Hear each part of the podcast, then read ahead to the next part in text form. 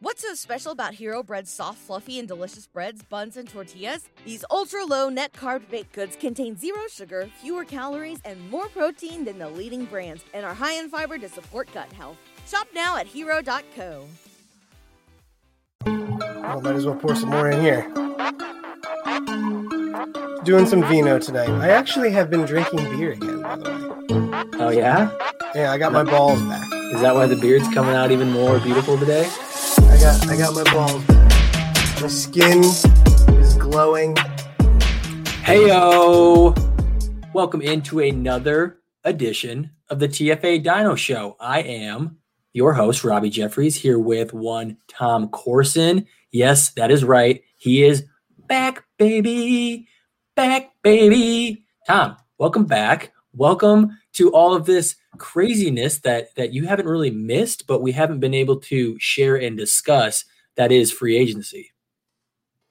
Yeah, no, I've been monitoring, obviously, like any sane person does, because who wants to do anything else except watch NFL free agency? Uh, but yeah, no, sorry, I missed last last week. Was that that was last week, I believe.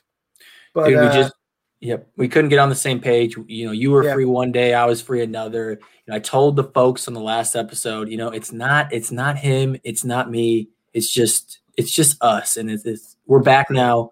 We're back on our chemistry, and we all hate Bill Belichick.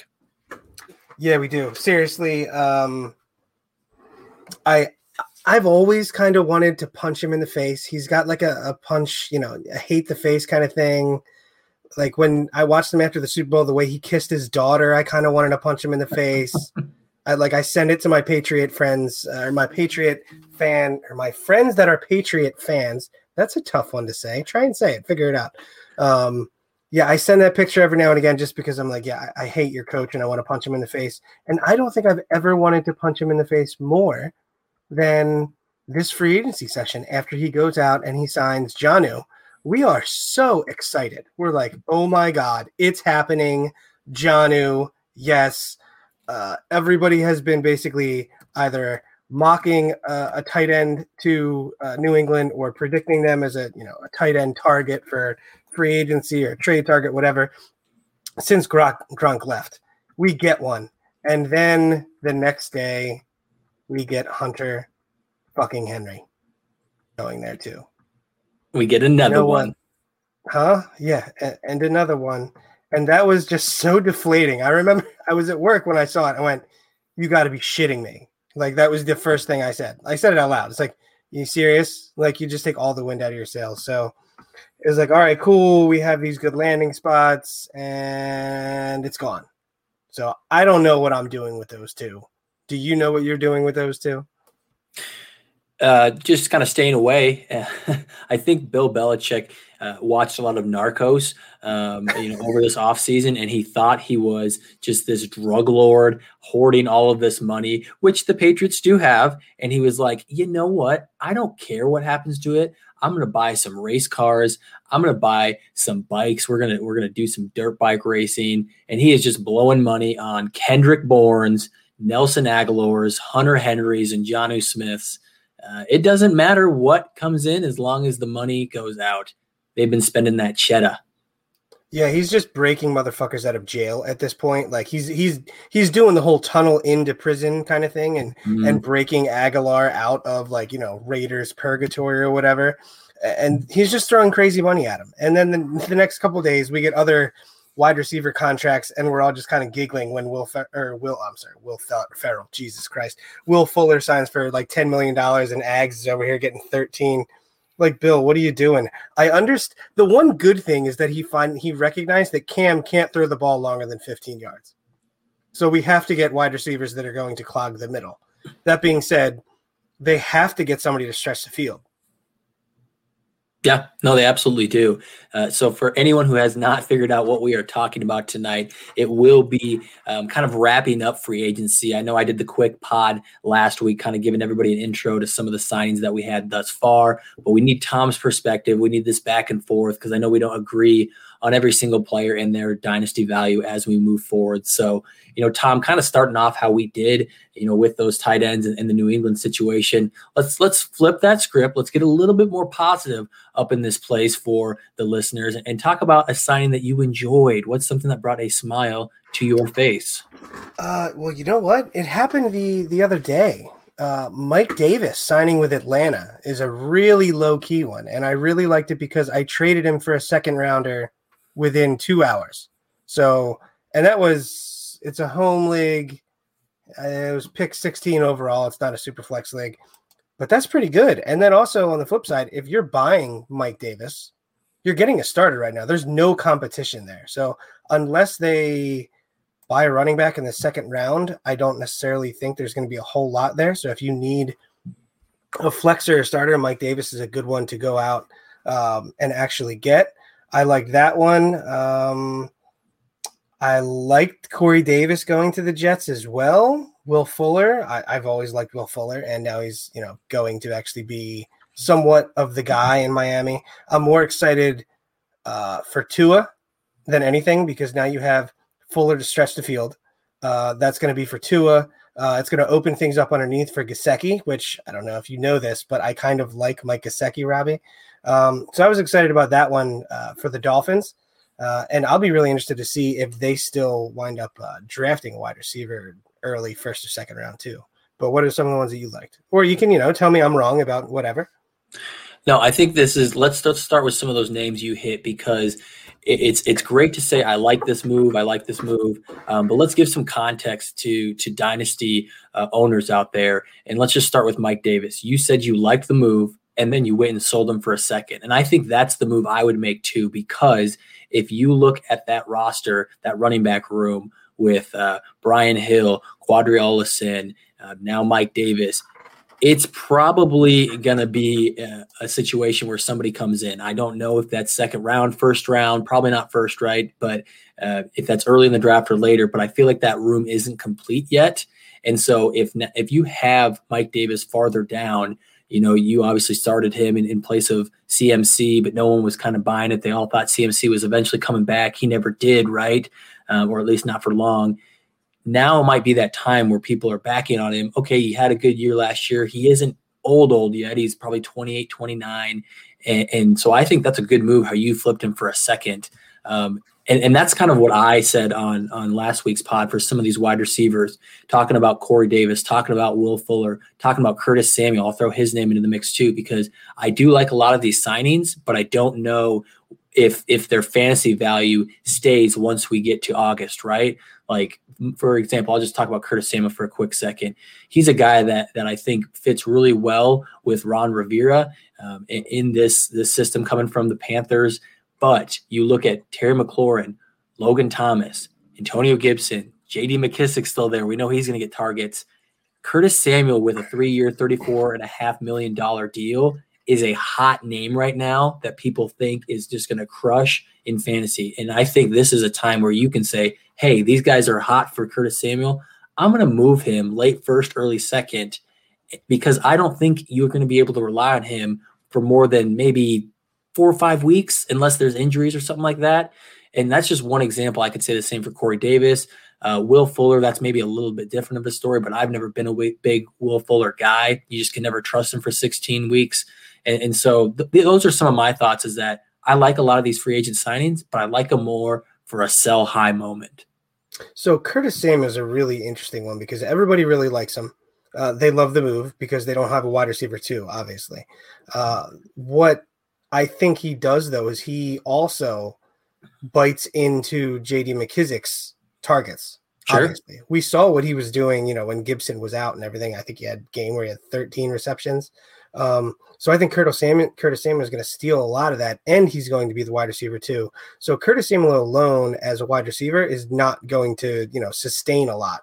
When he gets five to seven, you know, manufactured touches out of the backfield, that's where he makes his money. So um, I, I like Curtis Samuel. If you're going to sell him for a first, do it after the NFL draft, so you know the landing spots and you have a better idea of okay, I really like the first round this year because in every single year it always feels like okay we love all these players and then the draft hits and four guys wind up in ideal spots somebody always moves up just ridiculously uh, because of their landing spot and everybody else is either like eh or whatever so make sure if you're going to do that move for a late first that you know those landing spots and it's not like outside of your range where um, you're going to be pissed off if you if you did it. Yeah, I, I like the the thought of who to move uh, before the draft and who to move after the draft. Because we brought this name up earlier when you talked about who's throwing the ball to all these new Patriot um, wide receivers and tight ends, and this is a guy that I think he gets he gets resigned by the Patriots. Not a huge deal, but incentives to become you know a, a near fourteen million dollar uh, deal with if he plays all 16 games and he and he reaches some other incentives, and that's Cam Newton.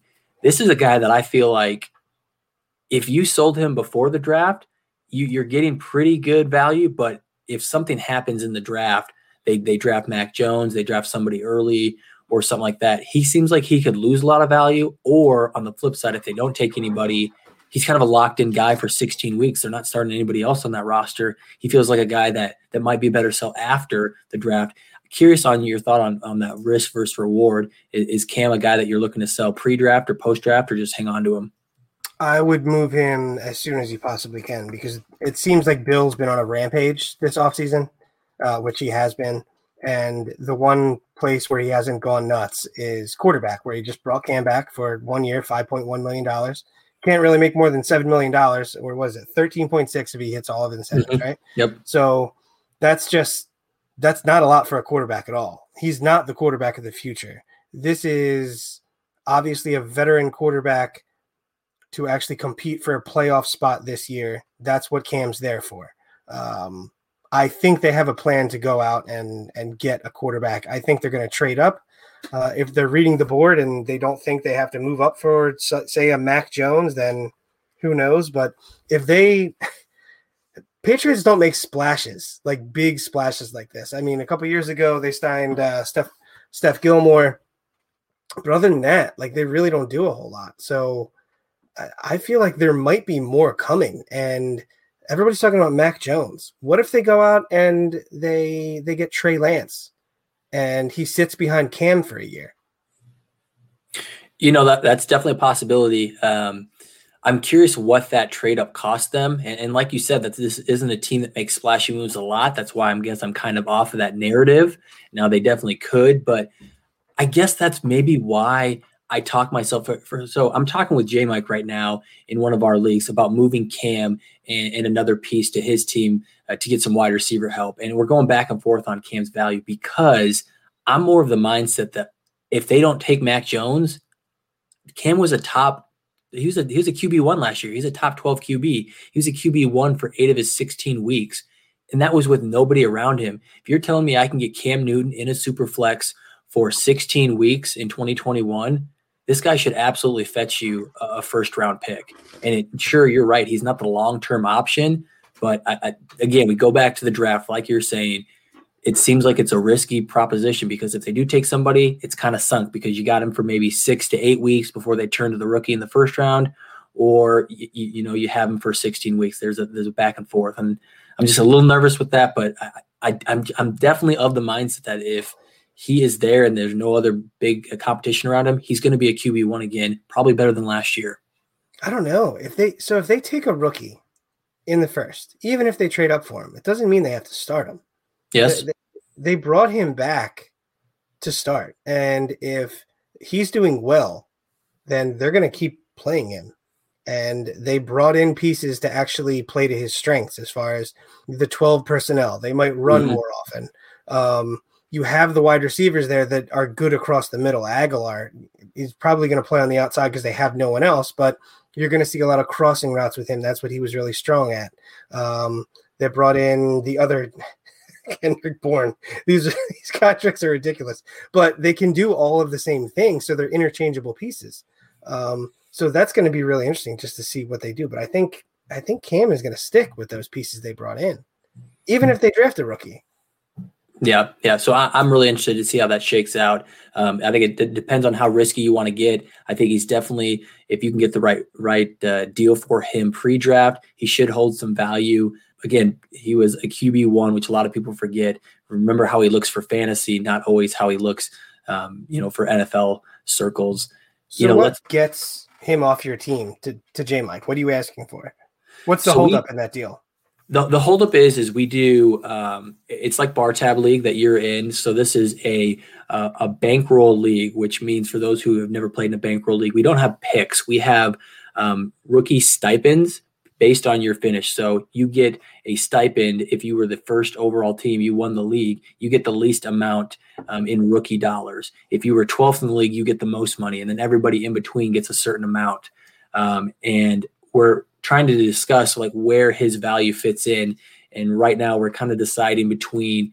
Uh, I, I think I'm more of the early second um, range, and he's more of the the late second range, and so that's a difference of about fifty dollars that we're kind of discussing right now. And it's just hard to move quarterbacks in a super flex, and I think that's the big thing that I'm hesitant on. Is I don't want to sell him for a late second and get back a, um, you know, who are some rookies going in the late second right now? Is Dyami Brown. Superflex, uh, I want to be in Superflex. I want to be like 16 or above to mm-hmm. guarantee mm-hmm. me one of those guys. So if, if you can get money like that, then I would do it. I think that works for both of you. And honestly, splitting the difference on that trade makes a ton of sense. Right, right. And so this is where I'm kind of playing the game a little bit. I feel like I want to wait till post draft because I feel like that that value skyrockets on the other side, it could uh, uh, sink if they do draft a quarterback. But that is enough talk on Cam. Let's keep this train moving a little bit. I think we got to talk about some of these big wide receivers because they they were the guys that we were waiting to fall, waiting for the shoes to drop, and they finally did after a while. Um, well, right away, I guess some of them did with the franchise tags with Chris Godwin and Allen Robinson. But the big one that took a little while to drop, uh, the big two, I should say, Kenny Golladay and Juju Smith Schuster, one going to the Lions, or excuse me, going to the Giants and Kenny Golladay, and one staying home in Juju. You know, give me your thoughts on both of those landing spots uh, and, and what you think it does to their value. First off, Juju staying absolutely just destroys his value. I, I was so confused with him staying. I, I don't I didn't get it. Did did you understand? I understand like he loves the city, but he gets apparently better offers from KC, better offers from Philly in a multi, uh, multiple year deal, and who's the other team? Oh, Baltimore. Apparently, it was uh, one year, 13 mil. So he was going for a one year deal, which completely makes sense from his point of view. So the, the one thing I think he did do right is take a one year deal. Next year, the salary cap's going to, you know, inflate a lot um, because, you know, COVID's going to be hopefully over and that they just did the TV deal. So it's going to go up a lot. So wide receiver markets are going to be better off. Um, and be honest, he didn't have a great year at all, but I don't know how he's going to go out there and prove his, you know, his worth as far as, you know, getting a ton of. I was about to say he's not going to get a ton of targets, but Pittsburgh went out there and threw the ball a million times. So that's the other narrative we have to think about. It's just how effective is Juju going to be with Claypool and Diontae there. So with Claypool stepping up, I, I don't know. Juju's probably the wide receiver three on that team for me, and I don't know if it's even close at this. Yeah, I, I don't love it either. They, they do throw a lot, which is nice. I know there's a new offensive coordinator coming into town. I'll be honest, I haven't read up on what type of offense he normally runs, uh, but there could be some changes there. They did a lot of short stuff when when before they were down the field, but with Ben's arm coming off the elbow surgery, it seemed like there was a lot of short routes. If you look at the yards per catch, the A dot for both Diontae Johnson and Juju, you saw that they were getting not very deep targets. You know, it's interesting, Tom, because we we we rag on Juju's season a little bit, and I think it's kind of unfair because he was a top 25 in points per game and he was a top 16 wide receiver at the end of the season ranking, which you can't always go by end of season, right? It's how they helped you on a week by week kind of basis. But, you know, I don't think he was as bad as we remember. It's just with three of them there, right? That three number is something that we get scared by, especially when we have an ascending star in Chase Claypool, because you, uh, you know me, I, I, am big on Chase Claypool. It sounds like you are as well. So I definitely think he takes a step forward. And that means something has to give, right? Is it Diontae Johnson? Is it Juju? Do they all three kind of cannibalize each other? It, it's not great, but again, it's one year. So if you're looking dynasty, he's still a young asset. What's Juju?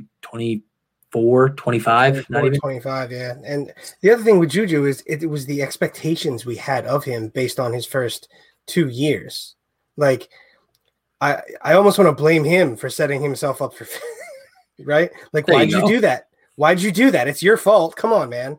Um, like AB leaves, everybody says, okay, this he's going to be the guy, and then he's not immediately a top five dynasty wide receiver like people wanted him to be, and you know everybody's off the boat. But it's almost it's more of a contra- contractual and personal. Like, what are you doing? Why? I understand he's attached to Pittsburgh, but he goes to KC. It's different. He goes to Baltimore, and they were trying to pay him five million dollars more, and he turned that down. Like that's bonkers. The Eagles were trying to pay him I don't know what it was. It was a multi-year deal, and they paid him more. They were trying to pay him more than anybody. I do not blame Juju for not going to the Eagles because they're a fucking train wreck, piece of shit. Howie, fuck yourself. Um, I got to do it in every show, Robbie. It's my thing. Every um, time. Every time, but yeah. So temper expectations on Juju, and he might be a a buy if you can get him cheap enough. I'm not sure what that is because I haven't even looked into buying him. But moving on to T- Kenny Golladay, you know what? I love it for Daniel Jones because he actually has a wide receiver to play on the outside because the only thing they've they've ever had was slot wide receivers: Golden Tate, Sterling Shepard, uh, you know, Evan Engram. Count him as a wide receiver. Uh, I'm missing somebody. Who am I missing? Slayton. Oh, Slayton. Also, he played more on the outside, but I still think of him more of an, an inside guy. Um, so it's cool for that aspect. I'm not sure exactly what it does for Golladay's fantasy value because Matt Stafford is obviously better than uh, Daniel Jones. But at the same time, if here's the thing with Daniel Jones, we haven't seen him do it yet because he hasn't had an alpha like that. But typically, when you get an alpha wide receiver, young quarterbacks lock onto them and give them a shit ton of targets. So if that happens in this case, he's going to be, uh, you know, back end wide receiver one, you know, high end wide receiver two, just because of the volume that he should get. Um, so that is, you know, really exciting for Golladay. But he got Golladay or he got volume in Detroit too. So I'm not sure exactly. I, I don't know. God, that's a really tough one to read for me. You're the Golladay stand, so why don't you tell us? Yeah, are they both still inside your top 25 wide receivers? And to help you answer that question, I'll give you a couple of uh, names that are probably going around them. Cooper Kupp or either of these guys? Uh, I'll take I'll take Golladay over him. Okay, Michael Thomas or either of these players? I'll take Michael Thomas just because I want uh, Jameis to go in and throw in a million targets a game. Brandin Cooks or either of these guys? Juju's below the, both of these guys. Golladay is who was the last one? Sorry, Brandin Cooks. Golladay. So go, Juju's you're, under him. Keeping, okay, so yeah, you're a little bit higher on Golladay, um, and and a little bit lower on Juju, but it looks like they're kind of falling into that. Let's do one more. OBJ. Mm. I think I have OBJ last there. Golladay's the highest on them. Okay. Okay. So you have you have Gall you have Golladay still within your top twenty five. It sounds like it sounds yeah, so like right, Go. So right now, Gall- he, Golladay's not going to drop under my top twenty five at least before the rookies include until we include the rookies. Right. Um. Right now, I was actually tinkering with my rankings today. Didn't get to wide receivers. I would probably put Golladay 23. Yeah, I think that's about um, where I have him. Um, you know, and I think that's that's what we need to kind of land on is that even though I think the situation might be a little bit of a downgrade from the previous spot, he's he's still a top 24 wide receiver. And if people are down on the landing spot, you know, I think this is a, a, good opportunity to go and get him because he is a little bit older. I'll give him that, but this is a guy that is is dynamic when he gets the ball and he doesn't need the ball a ton, right? He is a down the field touchdown scorer, might only get 65 receptions, but will have 1100 yards and potentially eight touchdowns. And I think that type of wide receiver, even maybe from a Daniel Jones who's a little inconsistent at times, I think is is a wide receiver that I'd like to have. Um, so I'm I'm I'm good with with Golladay still, even with this change of scenery. And then with going back to Juju real quick, he's still so young for me that I'm not getting off the bandwagon until I see him absolutely fall off the cart. And so if he's the cheapest of all those uh, Steelers wide receivers, I'm going to take him because any given week he might be the number one guy. Claypool might be three. Diontae Johnson might be number one. Juju might be number two. I think they rotate. Big Ben threw it an average of 40 times last year. Insane amount, right? Mm-hmm. And their defense just got worse. They couldn't resign everybody. So I just feel like they're going to throw a lot again. Yeah. So Juju is a hold for me. Like I might go out and buy him because the perception is that he's going to be cheap. But if you own Juju, especially if you own Juju since he was a rookie, you're not selling him at his current price point unless you get more than you know what whatever the market value is. I have to go on and, and see what some of the trades were for him. But I think he's more of a hold than anything else because again, he didn't sign a three-year deal or a four-year deal. It was a one-year deal and he's still 24, 25 years old. So we'll see what goes on. Hopefully Ben stays healthy and he can actually, you know, not have some shitbag throwing balls to him. Tom, let's talk running backs. I'll, I'll kind of open it. Speaking yeah. of shitbags, I'll open it up to you. Go where your heart desires in this running back free agency class. All right. So Aaron Jones stayed put, and that made me very happy. Chris Carson stayed put, that also made me very happy. I have zero shares of Carson. I think I have two shares of Aaron Jones. Um, Aaron Jones is going to fall in a tier with Montgomery, Zeke, Gibson, and Joe Mixon. And I think CEH is on the back end of that, and probably James Robinson. So that's pretty good. Um, he didn't hurt his value at all. I think everybody was hoping that he would go to Miami. Um, but I don't know if Miami would have been been a better spot for him, to tell you the truth. Uh, we talked about it before. I think our second show we ever did was uh, I said breaking news Aaron Jones is still good at football. You know what I mean? Yep. He's, he's good. And then the debate was okay, if he gets a bigger workload, will he be more effective? Because we don't really know because it hasn't happened. And you know, you have Williams, he leaves and now we have AJ Dillon to deal with. So I think you're still going to see somewhat of, you know, a committee. Aaron Jones is still going to be leading it. I think we're going to see like a 65 35 about ish. You know what I mean? But guess what? 65% of Aaron Jones in that offense, it's pretty damn good, man. And I honestly think whatever your ranking is on Aaron Jones, no matter what, he's going to outproduce it just because we have certain biases against him. Yeah, th- that is a perfect way to end that that entire epiphany, right? Uh, on on Aaron right? Jones, right? Yeah, it is. Is he won't ever be have the value or the ranking of where he finishes because again, we go back to to Chris Carson as well, draft pedigree, and then for Aaron Jones, he doesn't get the full workload, so everyone's always a little bit worried about him. But now he has this new contract. His guy that he's splitting pass catching work with leaves town. Now he has uh, AJ Dillon, like you said, probably gets a little bit more red zone work than Aaron Jones does. But if you're talking, he's going to jump up to 75 targets, finally crosses the threshold of 50 receptions in a season. He was running back two, 2019. He's running back five in 2020. What's to say he's not a top?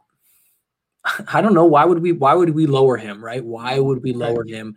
Let's do it just for fun. Top seven running back. Like I don't see any it's, reason why he's outside of that. So I'm not going to rank him weird. like that, right? Are we going to yeah, rank no, him like that? We can't. It, for whatever reason, you you people don't have the balls right now to draft him above Saquon or Cam or Dalvin or Jonathan Taylor. You're definitely not ranking him above CMC or Kamara.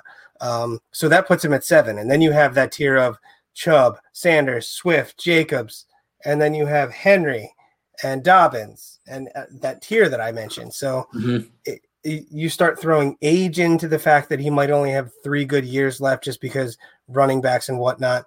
And the next thing you know, production is going to, you know, outvalue um, whatever their, you know, production or production, their their trade value is not going to match up with their production. And that is when you need to buy those guys. Like Julio Jones three years ago, everyone was like, okay, he's going to be on a downslope because he's getting up there. No, you, you go out and you buy guys like that because they're going to win you games and everything.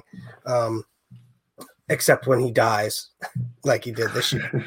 Um, but uh, yeah, no, I, I'm sorry, I, I digress. But Aaron Jones, he's so tough to move because you're not going to want to get what you want for him because of the value, and it's just he he's great. He's a great player, and you're never going to probably get him on your team if you don't own him unless you overpay. Yeah, as far two, as consensus, oh, you know what I mean. Yep, these are two players I have in, in a lot of leagues, and actually, Aaron Jones is part of the piece that J Mike is, is trying to get back uh, on his team. Cam Newton and Aaron Jones are the two players he's trading for. Uh, oddly enough, Kenny Golladay is one of the players he's offered me, and, and I've been trying to trade that, uh, upgrade that, I should say, to A Rob. So this is the trade that that I actually posed to you, Tom. It was Kenny Golladay and Rojo for Aaron Jones, and you were on the Aaron Jones side, if I remember correctly. Yeah, I'd want a little bit more back just because the production. We don't know where Golladay is going to wind up landing, and uh, you know the Rojo show goes on, and we're going to continue to watch it he's gonna be he i bet you he's gonna be like frank gore where he's in the league till like 38 but he's never the guy and everybody's just waiting for him to break out. This is his age 35 breakout. That's what robby's gonna be saying in you know 10 years. Right? So so, so that's kind of where that yeah that's kind of where we're at and then i've tried to upgrade that to uh, allen robinson. He hasn't gone for that so then we got cam newton involved and it's just been a little bit of a back and forth but yeah, these two players are players that I have a lot of shares of. So I was happy when they both re-signed with their teams Chris Carson, especially because the only other team I would would have been excited to see him go to was Arizona. I, I do think Arizona still adds a back um, now that Chris Carson has stayed in Seattle, but that's that's where I think he's going to make his bread and butter. I don't think Seattle goes out and tries to use high capital on a on a running back. They have Penny back there. They have Travis Homer. They have DJ Dallas. I think they're probably set at the running back room, and that means you can run back Chris Carson for another one, maybe two seasons, and that's I think that's just great for what he is as a player. You're never going to be able to trade him because just like Aaron Jones, he always finishes higher than where he gets drafted. And so if he's on your team, he's just going to be on your team because he finishes better than what you would trade him for. So I agree. I'm I'm going to move on here a little bit, just trying to ask you a question like completely off the cuff. If you are a contender, which I'm sure you are in at least one league because you know you have a podcast and you're important. I want a league. Me... I want a league. Yeah, I, I, do okay. I'm surprised you don't have like the amount of trophies of leagues that you've won in your like little uh your Twitter thing. I, I see it in there every time I see it. I crack up a little bit. It's like eight-time fantasy football champion at life. What's up? Let's uh, go. It, it, cracks me up. Um, but uh, who's a who's a veteran that signed that you can go out and get out of all these like free agents that have moved on that you're going to acquire. Now we're talking like Ryan Fitzpatrick, Jared Cook, and you can say it's a tight end premium, whatever. Andy Dalton, Breshad Perriman, they literally have nothing to throw there. Or you know, Jared Goff has nothing to throw to, you know, pre-draft.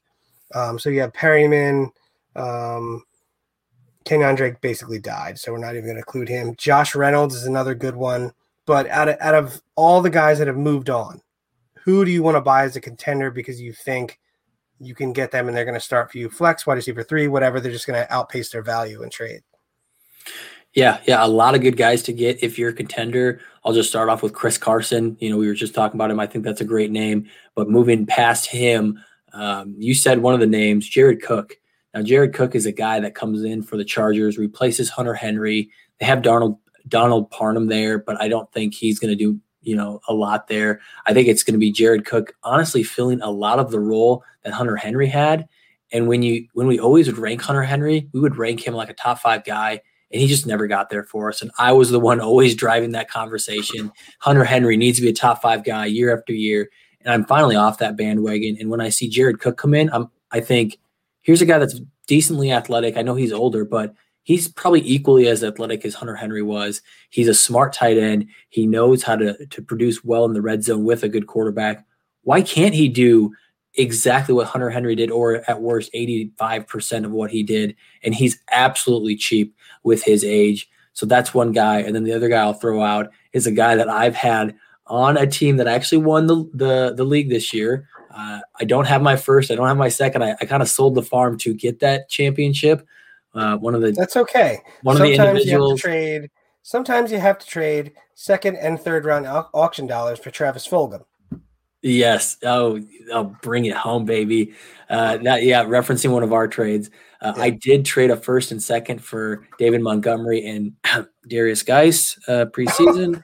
so um, kind of my first round pick, you know, with with David Montgomery uh, worked well. Second round pick, flushed that down the drain. But uh, a couple years ago, I got Ryan Fitzpatrick for a late third, and Ryan Fitzpatrick has just kind of balled out for me as a QB three whenever I've needed him. You know, he got spot starts, uh, you know, two or three seasons ago, and then he got spot starts two years ago, and then the first six weeks of the year last year, he was the QB eight, Tom. So he was absolutely a starting quarterback when he was uh, starting in NFL games.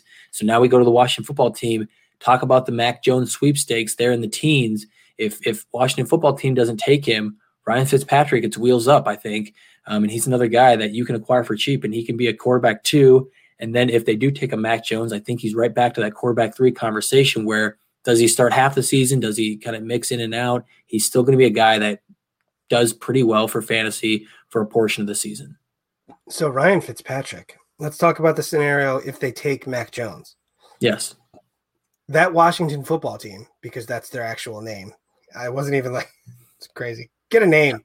Um, they're going to be good this year. It, it, should be Dallas and Washington contending for that division title.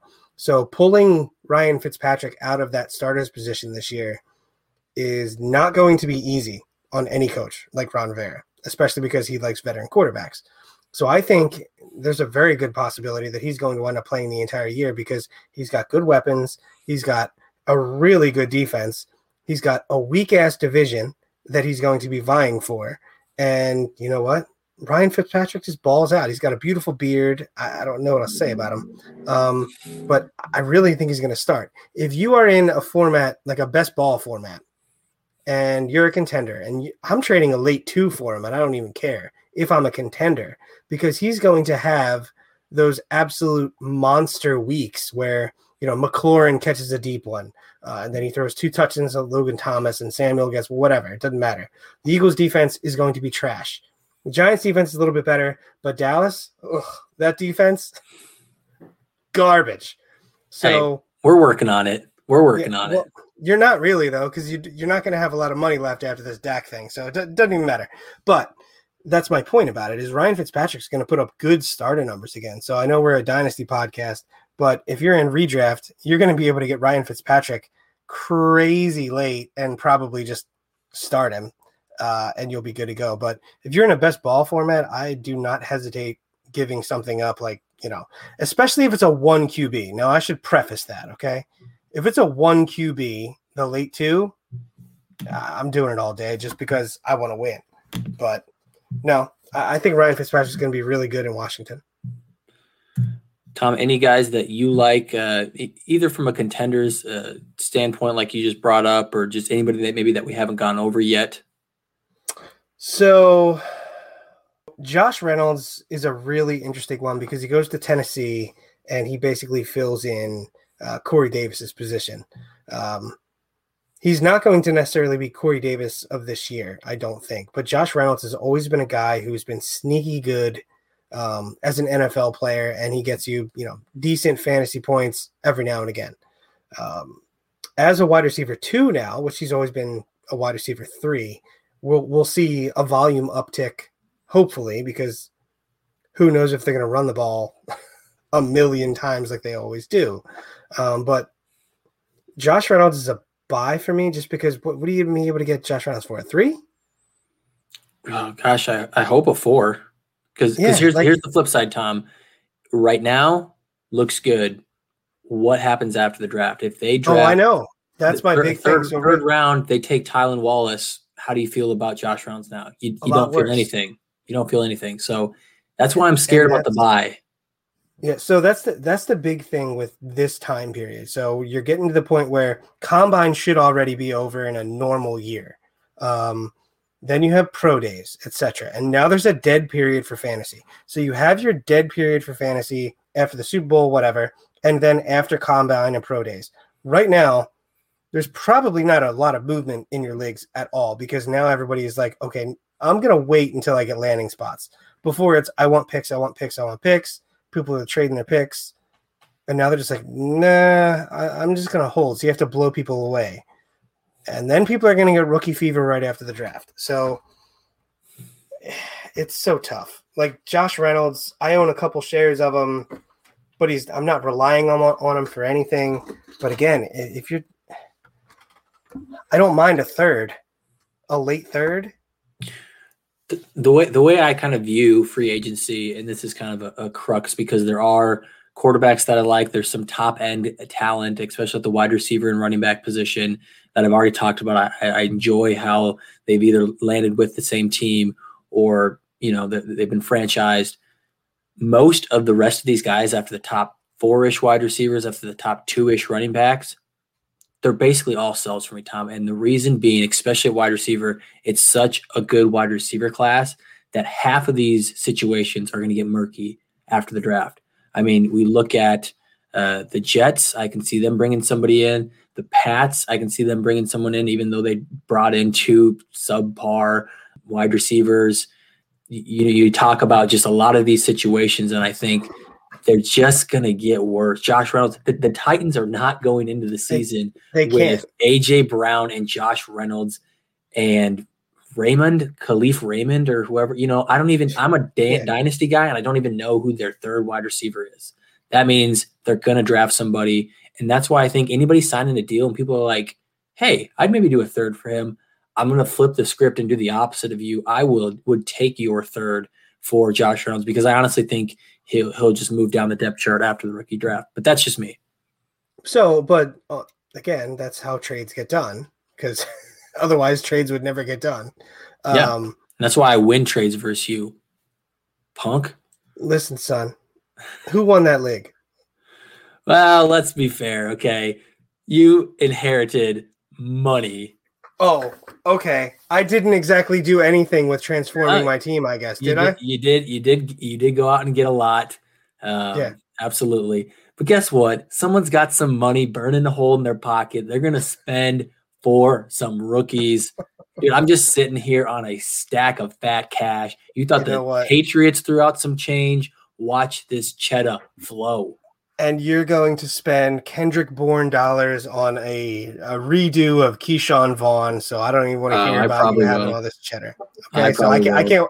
I honestly can't wait to see it because I've never been in an auction, and I can't wait to see Robby over overspending on some shit. Trey Sermon. Like, market market right now. I'm going to overspend on Trey Sermon. it's going to be great. Um, but so one guy we haven't really like talked about was Corey Davis. Uh, we thought he was turning into the wide receiver that we wanted him to be, except AJ Brown was there, so we couldn't fully get there. Um, do you think it's possible for him to reach, you know, those limits and actually stop being a disappointment in fantasy now that he's on the Jets? I don't know if people are going to say it's an upgrade. A lot of people saw it and said, "Ooh." However, we have Mike LaFleur there. He was the passing game coordinator for Kyle Shanahan in, in San Francisco had some pretty good su- success considering that situation. Uh, his brother's Matt LaFleur, who Corey Davis previously had played for as an offensive coordinator in Tennessee. I kind of like that move, and I'm not going to be surprised if they go out and add another wide receiver because they should. But I think a lot of targets are going to get funneled to him. So, what do you? Where are you on Corey Davis right now? Again, kind of going back to the outside the top four guys. I think a lot of these guys are sells for me. I do like the Michael LaFleur uh, offensive system. I think they're going to run a lot of crossing routes. I think they're going to do a lot of things getting people in motion. Um, I do think that bodes well for Mims and bodes well for Corey Davis. It's not the Jets uh, of Adam Gase land, of Adam Gase years, yesteryears. But this feels like a guy that's just going to be, oh, yeah, you know, Corey Davis went off weeks one and two. He disappeared weeks three, four, five. He gives you good week six, week seven, he's dead, week eight, he's back alive. You know what I mean? I just feel like Corey Davis is going to be a player that I'm never really confident starting. I feel like Mims will have his week, Jamison Crowder will have his weeks. And I just, I think, again, he just gets this big contract, three years, 37 and a half mil. You can talk yourself into him being awesome for Jets in this new offensive system. I think I prefer to sell. I, I honestly, if he and, and Denzel Mims are going around the same price, I'll take the three years younger guy in Denzel Mims, who I think that has a Corey Davis like level right now and can shoot even higher after he, you know, continues to refine a little bit. So I'm going to give you some guys and tell me who you'd rather have: Corey Davis or Jalen Reagor. Jalen Reagor. You know, you know, I'm, I'm probably bigger on Jalen Reagor than you are. I just hate the Eagles right now, so don't. I know you do. Uh, Henry Ruggs, probably Henry Ruggs. Oh Gallup? no, I'm I'm not a Henry. Ruggs. Hold on, let's let's just set the Go record ahead. straight. I'm not Go a Henry ahead. Ruggs guy. Um, I, I think he's a better NFL player than he is a fantasy player.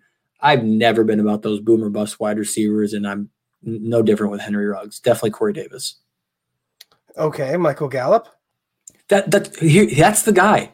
Corey Davis is Michael Gallup. That's a perfect name because in this in this Cowboys offense, that that's an even better offense than the Jets, right? And you still aren't sure if you can ever start Michael Gallup because there's other names there. He has the talent. We saw Corey Davis finally flash with that talent, but I just don't feel like it's going to be consistent enough where I want to do it. I'd rather package him and and somebody else um, and, and, go up and get just a bona fide stud. I'd trade Corey Davis and Curtis Samuel for Kenny Golladay in a heartbeat. You know, get two of these middling guys off my team, upgrade to a guy that I think is going to produce three weeks out of four, and and that's that's a move I'll make.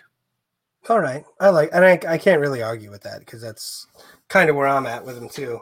Uh, I think I like Corey Davis a little bit more than you, uh, but um, that's mainly because of volume.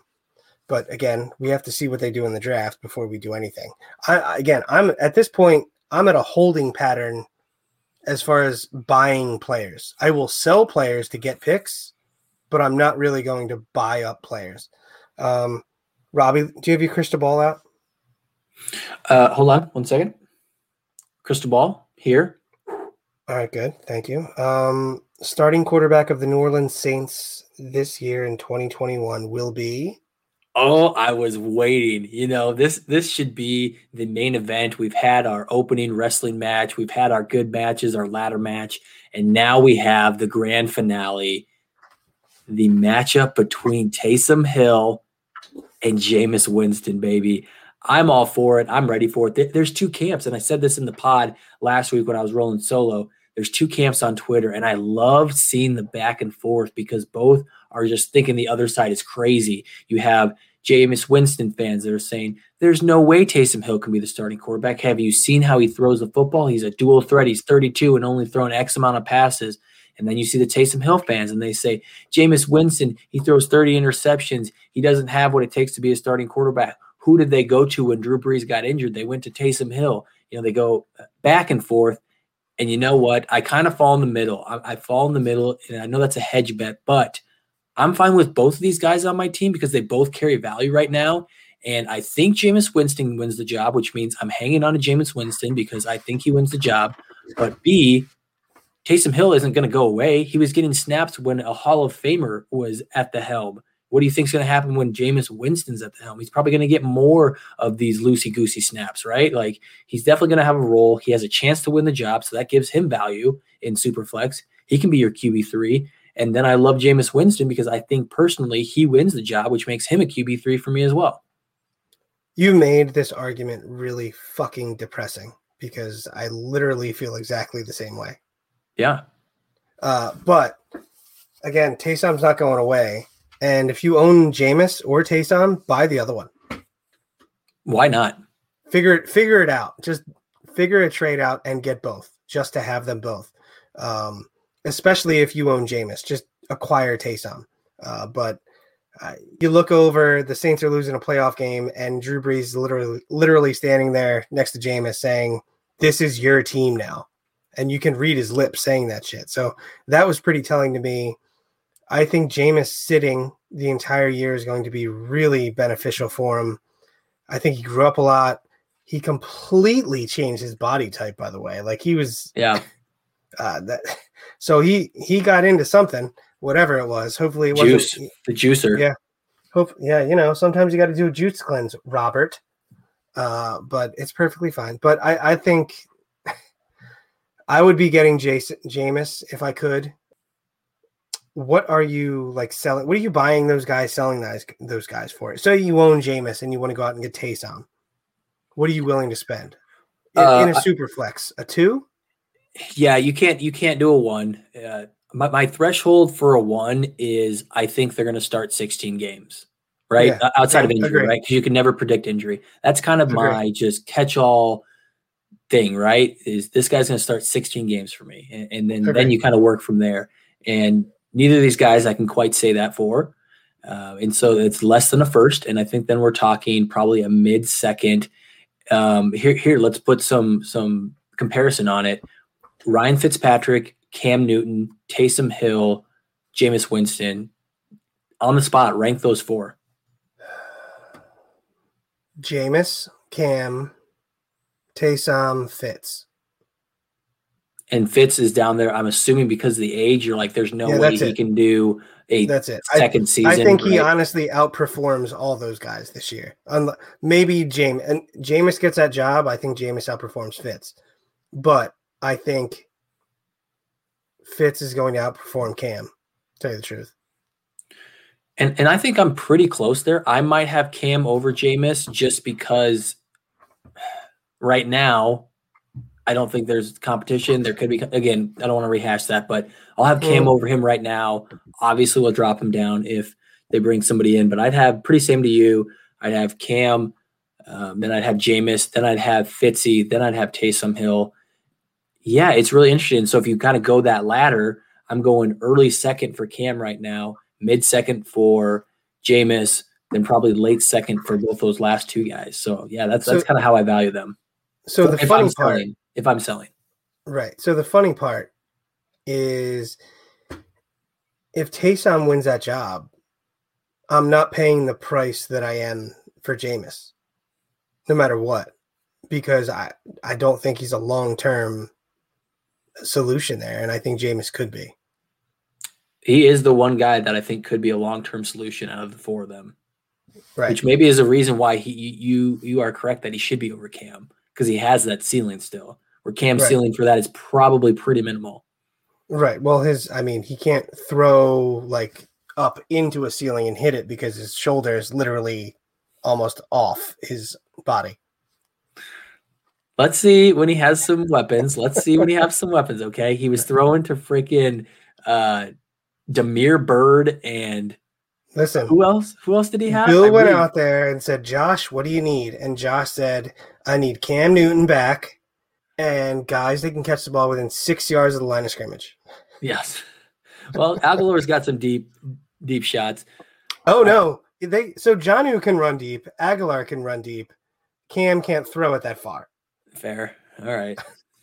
Tom, anybody else that we need to cover, go over? Um, just some quick names we haven't talked about. You just talk about any of them if you want to. Kenyan Drake, Jamaal Williams, Carlos Drake Hyde. Dead.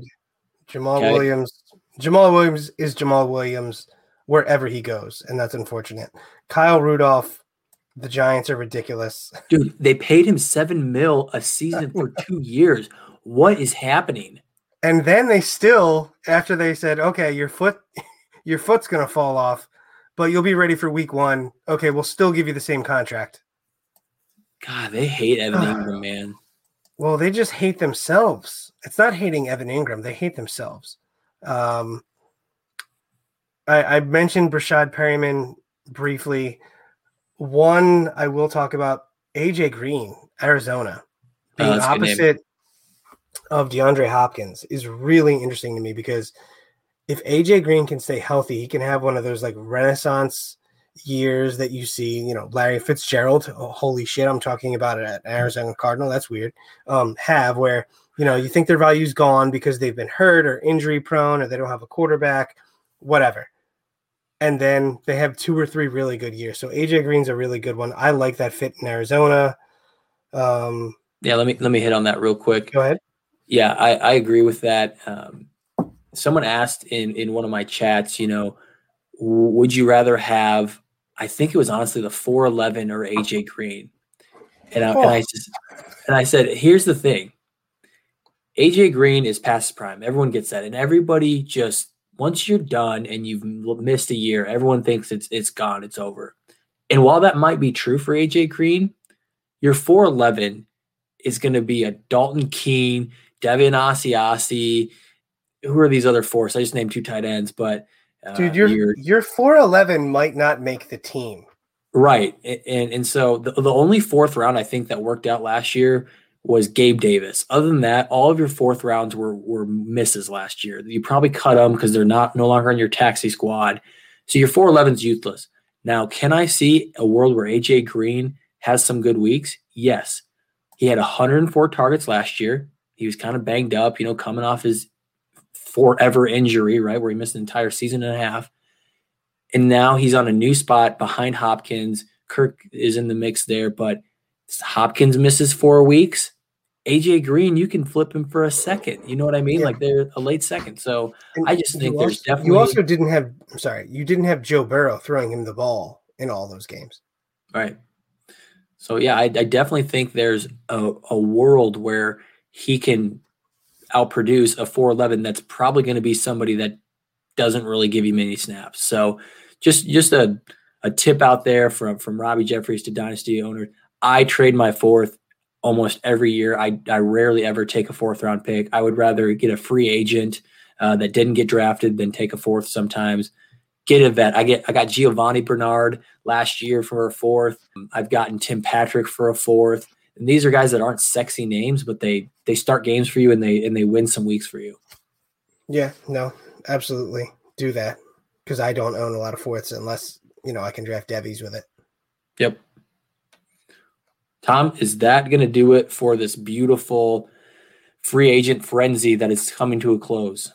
I think it's good. I have to get up early and go uh, administer some tests, believe it or not. I'm going to go, you know, be a proctor, if you will, to some yes. inmates. Let's get them some, you know, ed- edification, as, as I say. And, edification. Uh, we'll get it through. I want you to go over pronunciations of NFL players, starting with uh, Taysom Hill, and then moving to DJ Chark. Taysom, moving DJ to Brandon Aiyuk. Do, do, do, Brandon Aiyuk. Do do do do do do. Aiyuk. It's pronounced Aiyuk. I'm sorry, guys. So yeah, no, that sounds like a great time. Uh, I hope they all pass. You know, we are getting excited to to kind of turn our attention back to rookies. Tom and I had some great guests on. We talked about quarterbacks, we talked about rookie running backs, we talked about rookie wide receivers. We have not gotten to the rookie tight end class because we wanted to give you guys more names than just the top three guys that everybody talks about. We want to give you those three, a couple more. Um, so we're excited to do that as well. And then we're going to start diving into these players uh, a little bit more in depth. So there's a lot more rookie content coming on. We're going to talk about pro days on Friday with your boy Cody Kutz and our newest addition to the TFA squad, Christian Welch. So stay tuned for a live Friday show. Ladies and gentlemen, until next time, this has been Robby Jeffries at NFL Robbie and Tom Corson at Dynasty Infidel on the Twitters coming at you with the TFA Dynasty Peace.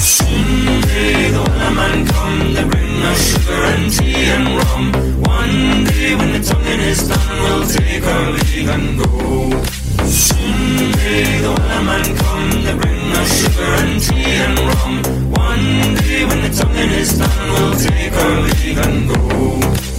He had not been two weeks from shore when down under a right whale bore. The captain called all hands and swore he'd take that whale in tow.